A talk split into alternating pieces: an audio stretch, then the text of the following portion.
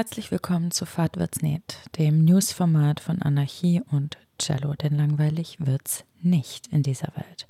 Heute geht's um den NATO-Beitritt von Schweden.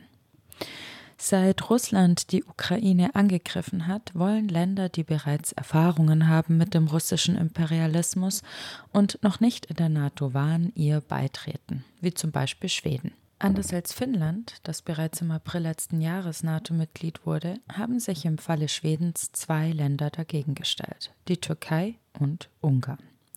Nach langem Hin und Her hat die Türkei jetzt aber zugestimmt. Nur noch das positive Votum Ungarns steht aus. Jetzt könnte man meinen, okay, was juckt mich, ob Schweden jetzt in der NATO ist oder nicht? Aber erstens ist die NATO ein sicherheitspolitisches, das heißt militärisches Bündnis westlicher Kräfte, darunter auch imperialistische Staaten wie die USA, aber auch Deutschland, Frankreich und eben die Türkei.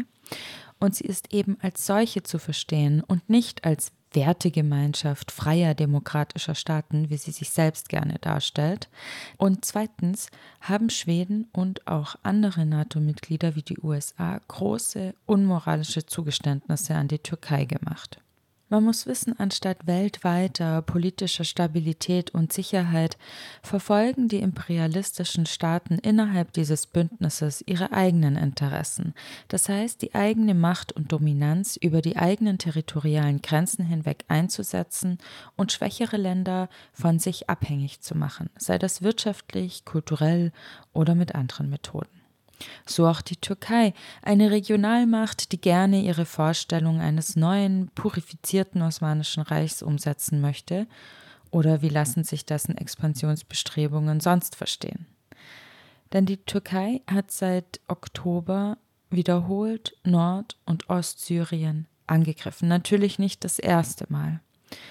Aber zuletzt hat die Türkei auch zivile Einrichtungen bombardiert in den kurdischen Gebieten, das heißt Krankenhäuser, Wohngegenden, Strom- und Gasversorgungsinfrastruktur und vieles mehr.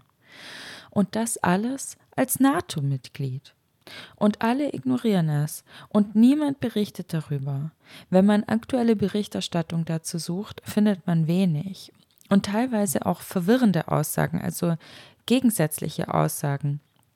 Die Informationslage ist also nicht unübersichtlich, sondern gar nicht erst vorhanden. Und dafür, dass wir hier von einem Bündnis angeblicher demokratischer Staaten mit dieser Macht und dieser militärischen Potenz sprechen, die wiederum in ihren eigenen Ländern eigentlich eine freie Presse haben, ist es echt verstörend. Und sogar noch mehr. Damit die Türkei dem NATO-Beitritt Schwedens zustimmt, hat diese gefordert, dass Schweden Kurden, die angeblich mit der PKK in Verbindung stehen sollen, auszuliefern. Die PKK ist die militante marxistische kurdische Arbeiterpartei und gilt in vielen Ländern als Terrorgruppe, weil sich diese vielen Länder mit der Türkei und ihren vernichtenden Ambitionen gemein machen. Und tatsächlich hat Schweden letztes Jahr zwei Kurden ausgeliefert, die jetzt in Haft sitzen in der Türkei. Außerdem will der türkische Staat weiter aufrüsten, und das tut er durch politische, militärische und technische Unterstützung durch die USA und die NATO.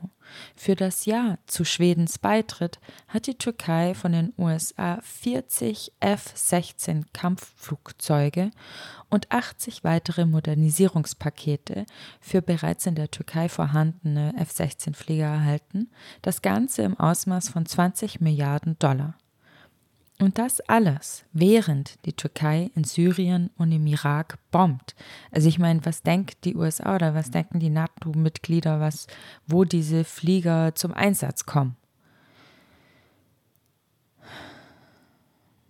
Man könnte jetzt naiv fragen, was tun die Kurdinnen der Türkei oder eben auch der USA?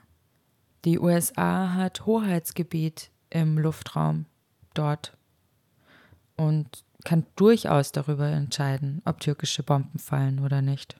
Aber was haben sie gegen die Kurdinnen, die wiederum keine imperialistischen Bestrebungen haben und auch wenig Ressourcen, zum Beispiel wie Öl? Welche geopolitischen Ambitionen haben die USA und die NATO in dem Gebiet? Man muss es so sagen, wie es ist. Für die NATO-Partner ist die Türkei wichtiger als die Leben der Kurdinnen. Und die PKK, Abdullah Öcalan und das revolutionäre kurdische Projekt in Nord- und Ostsyrien, Rojava, sind ein Störfaktor für die eigenen Interessen dort.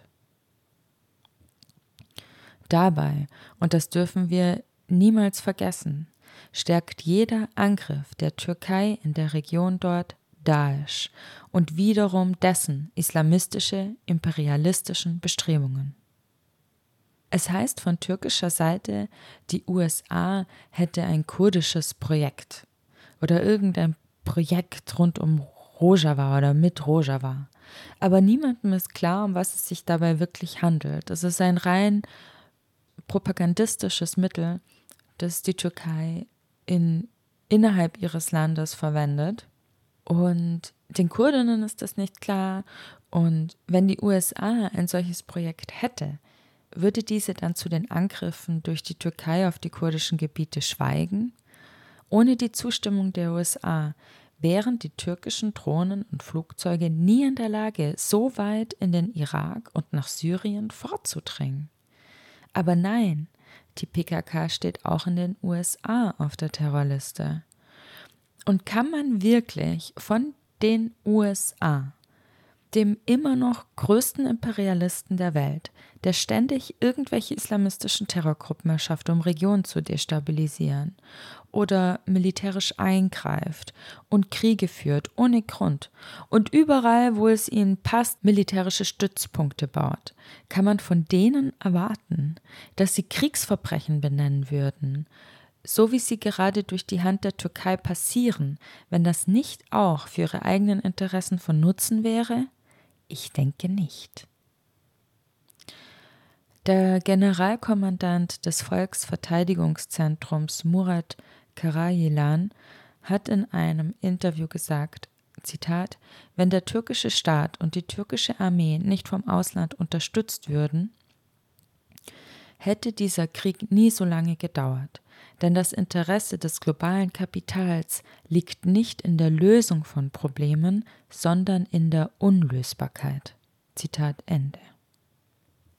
Der NATO-Beitritt von Schweden bedeutet, dass dieses Bündnis sich vergrößert, es gestärkt wird und dass über alle möglicherweise vorhandenen ideologischen Differenzen hinweg.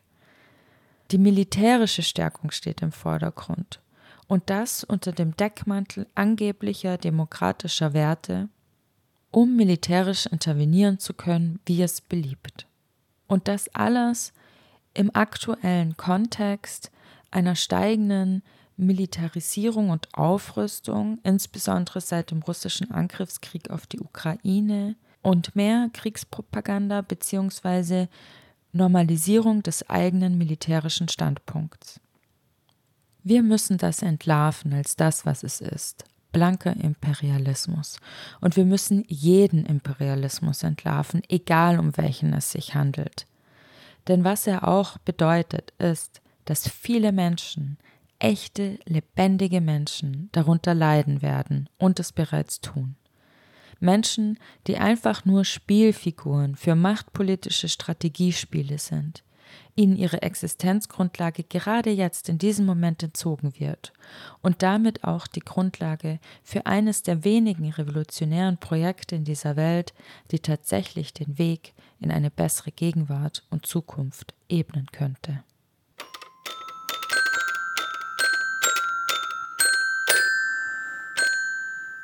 Wenn ihr könnt und möchtet, dann würde ich mich sehr freuen, wenn ihr den Podcast auch mit Geld unterstützen würdet. Es gibt die Möglichkeit, auf Steady Abos abzuschließen, über PayPal einmalig zu spenden oder per Kofi ein Kaffee zu spendieren.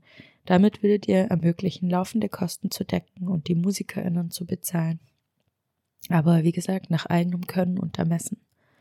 Hab's euch in den Show Notes verlinkt. Ich wünsche euch was. Macht's gut.